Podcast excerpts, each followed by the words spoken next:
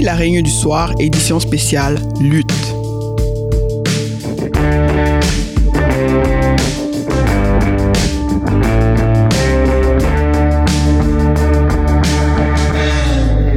Ce soir, on va parler de la lutte. La lutte dans toute sa splendeur. Cette même lutte qui peut déplacer des montagnes, mais paraître invisible. Cette lutte qui peut nous amener si loin, vers de nouveaux horizons, vers de nouvelles destinations. Se raconter nos luttes, c'est se raconter nos victoires et parfois nos défaites. Se raconter nos luttes, c'est aussi une occasion de prendre du recul. Du recul pour se demander c'est qui, c'est quoi qui nous a poussés dans le ring déjà. Se demander si c'était par choix qu'on est monté là-dedans. Ça peut aussi être une occasion de prendre du recul pour mieux se donner de l'élan, mettre plus de poids derrière notre prochaine montée au front. Ricardo Lamour est artiste, travailleur social et compte à son actif une décennie de soutien aux proches des victimes de brutalité policière. Il est reconnu entre autres pour ses actions contre le racisme, notamment la lutte à la censure des voix des communautés racisées dans l'espace culturel.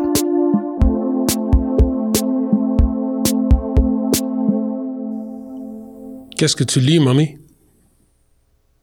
Ah, ça te regarde pas. Qu'est-ce que tu lis? C'est une lettre de, cousin en Haïti qui demande de l'argent. Est-ce que tu vas aller en envoyer? J'ai pas d'argent. Mais mamie, qu'est-ce qu'il dit dans la lettre? Il dit j'ai mal, j'ai, j'ai faim, j'ai, j'ai besoin de, de sous pour pour l'éducation.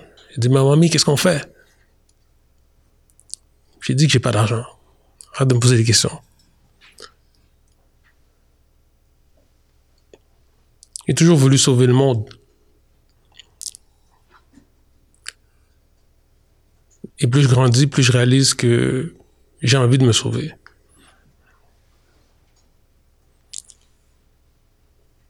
J'ai grandi dans un contexte où je savais plus trop quand on était dans la foi ou dans le déni. La foi étant la ferme assurance des choses qu'on espère. Et le déni étant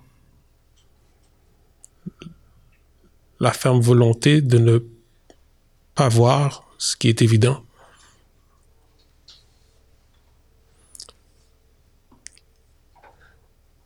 quand mon père est décédé de la maladie qu'on ne nomme pas, j'ai posé des questions aux adultes j'ai pas vraiment eu les réponses que je voulais. Mon deuil a été reporté de 10 ans.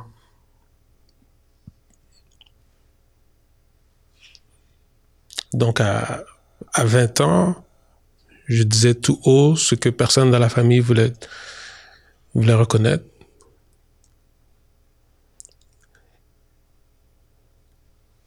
Et à 20 ans, j'étais dans une énorme confusion qui me menait à vouloir m'investir auprès des causes pour lesquelles il n'y a pas nécessairement de, soutien les causes qui tombent dans une forme de vide juridique. Je me souviens, j'accumulais des, je créais une pétition pour que des frais légaux d'une famille qui allait vivre une enquête publique sur les, causes et circonstances du décès de, de, de leurs proches. J'envoyais cette pétition à des gens de mes communautés et on me disait, mais qu'est-ce que tu fais à t'occuper de, ce jeune euh, Hondurien? Occupe-toi de ce qui se passe en Haïti.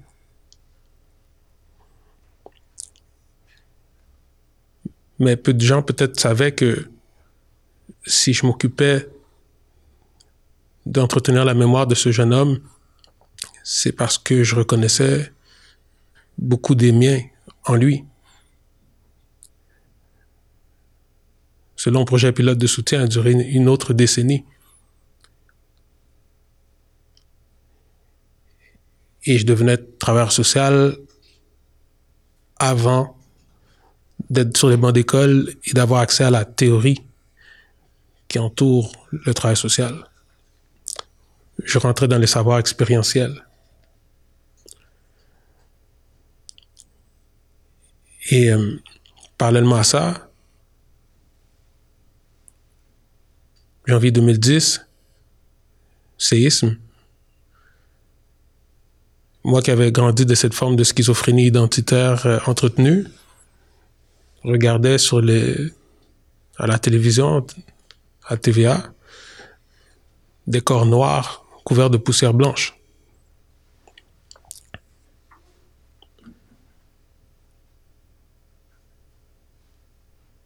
Et ça me frappait d'une telle manière que je pouvais dire il a vu le jour dans un monde où son histoire n'existe pas. Il regarde dans les tiroirs, dans les placards, même sous les matelas. À l'école, même chose, le prof ne peut lui répondre. À l'église, Jésus est blanc, le péché est de couleur sombre.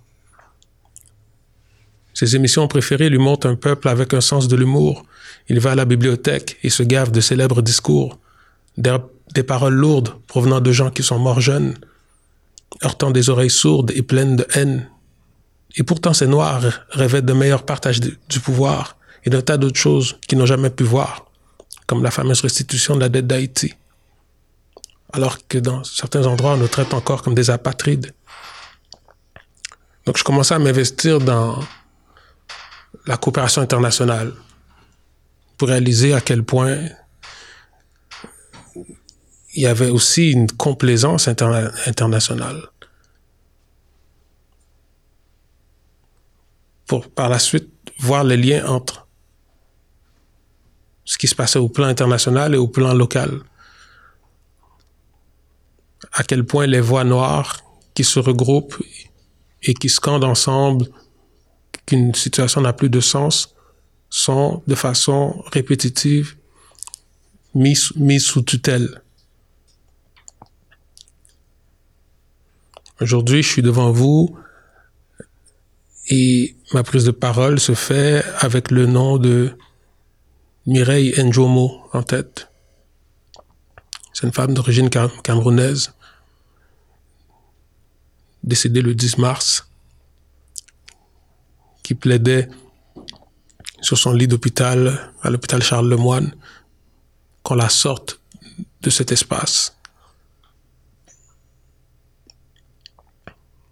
Ma prise de parole se fait aussi en pensant à Joyce Echaquan, cette femme anti-Kamek, cette femme autochtone qui, dans ses derniers instants, a dû prendre son téléphone cellulaire pour filmer son calvaire. Ma prise de parole aujourd'hui se fait en, en, pensant au fait que la pandémie, je n'ai pas l'impression que les communautés noires la vivent exactement comme les autres communautés. Oui, il y a des enjeux de classe. Mais comme révélé dans l'article de CBC, les personnes noires vivent dans un état constant d'anxiété, de peur d'être mises devant des images qui les retraumatisent ou de subir directement ce trauma.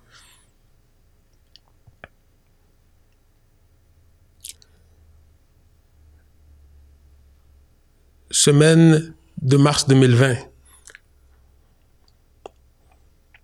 Autour du 4 mars 2020, je suis avec les cinq jeunes du projet que j'ai créé presque autour de la même date du début de la décennie internationale des personnes afrodescendantes cinq jeunes noirs métis que j'ai décidé de regrouper pour qu'ils développent les anticorps afin de ne plus, afin d'avoir moins de chances de mourir dans des stationnements de parcs. Comme le jeune homme d'origine hondurienne que j'ai accompagné, dont j'ai accompagné la famille. Donc, autour du 4 mars 2020, ces jeunes sont avec moi dans les bureaux de Radio-Canada. Sont supposés passer une semaine de stage en tant que consultant intervenant, consultant stagiaire, pour informer Radio-Canada de toute l'expérience qu'ils ont sur comment rendre des espaces plus inclusifs. L'avant-veille, les jeunes étaient à la salle de bain, dans le couloir de Radio Cannes. S'amusaient. Un employé est rentré. La première chose qu'il leur a dit, Hey, c'est un lieu de travail ici, qui s'occupe de vous? Il a parlé sur un ton qui, où les jeunes se sont, sont sentis intimidés.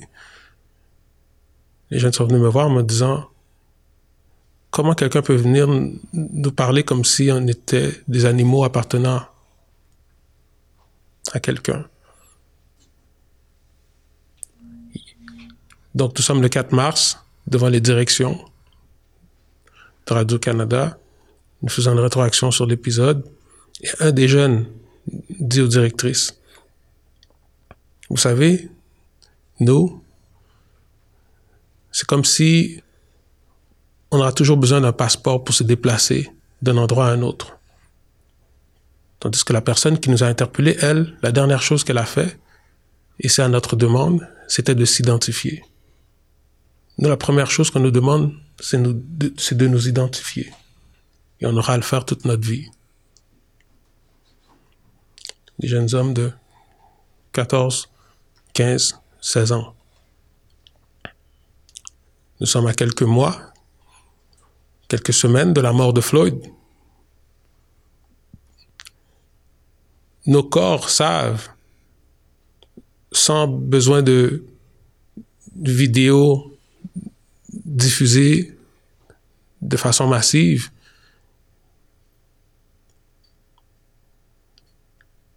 que nous sommes vus comme des menaces. Ces jeunes garçons savent, ils l'ont su beaucoup plus tôt que moi je, je l'ai compris, que jeunes ils étaient cute, un peu moins jeunes ils sont devenus exotiques, et maintenant qu'ils sont plus grands que moi, ils sont menaçants. Alors que nous allons vers un an depuis la mort de George Floyd,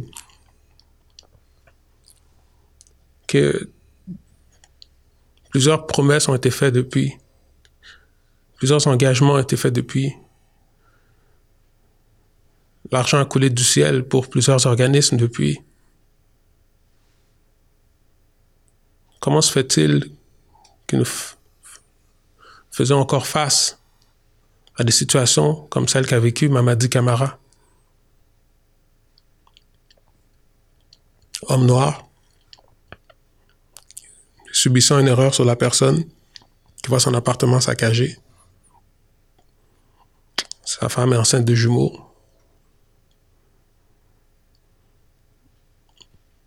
Parallèlement à cela, on a des jeunes hommes blancs,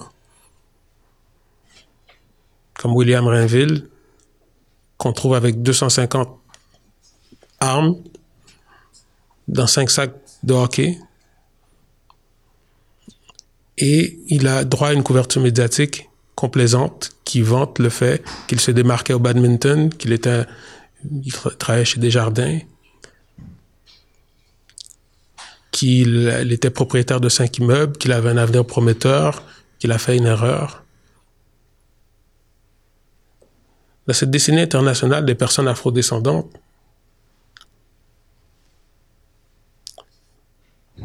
j'ai mon espoir et que nos voix soient entendues à l'international.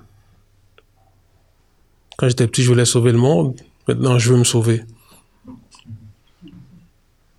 Parce que il est possible pour nos mères de devoir, sur les lits d'hôpital, sortir leur téléphone cellulaire pour faire un ultime cri du cœur dans un contexte où nous sommes confinés, donc divisés, et il faut plaider à répétition pour voir la personne concerné. Et souvent, on ne peut la voir que lorsqu'il est trop tard.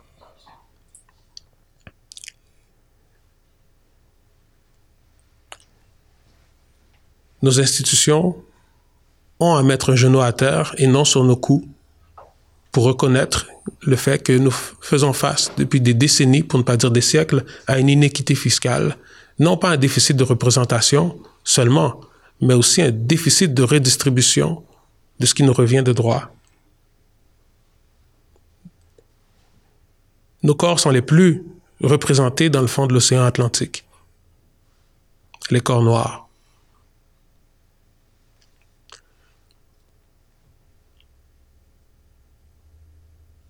Merci.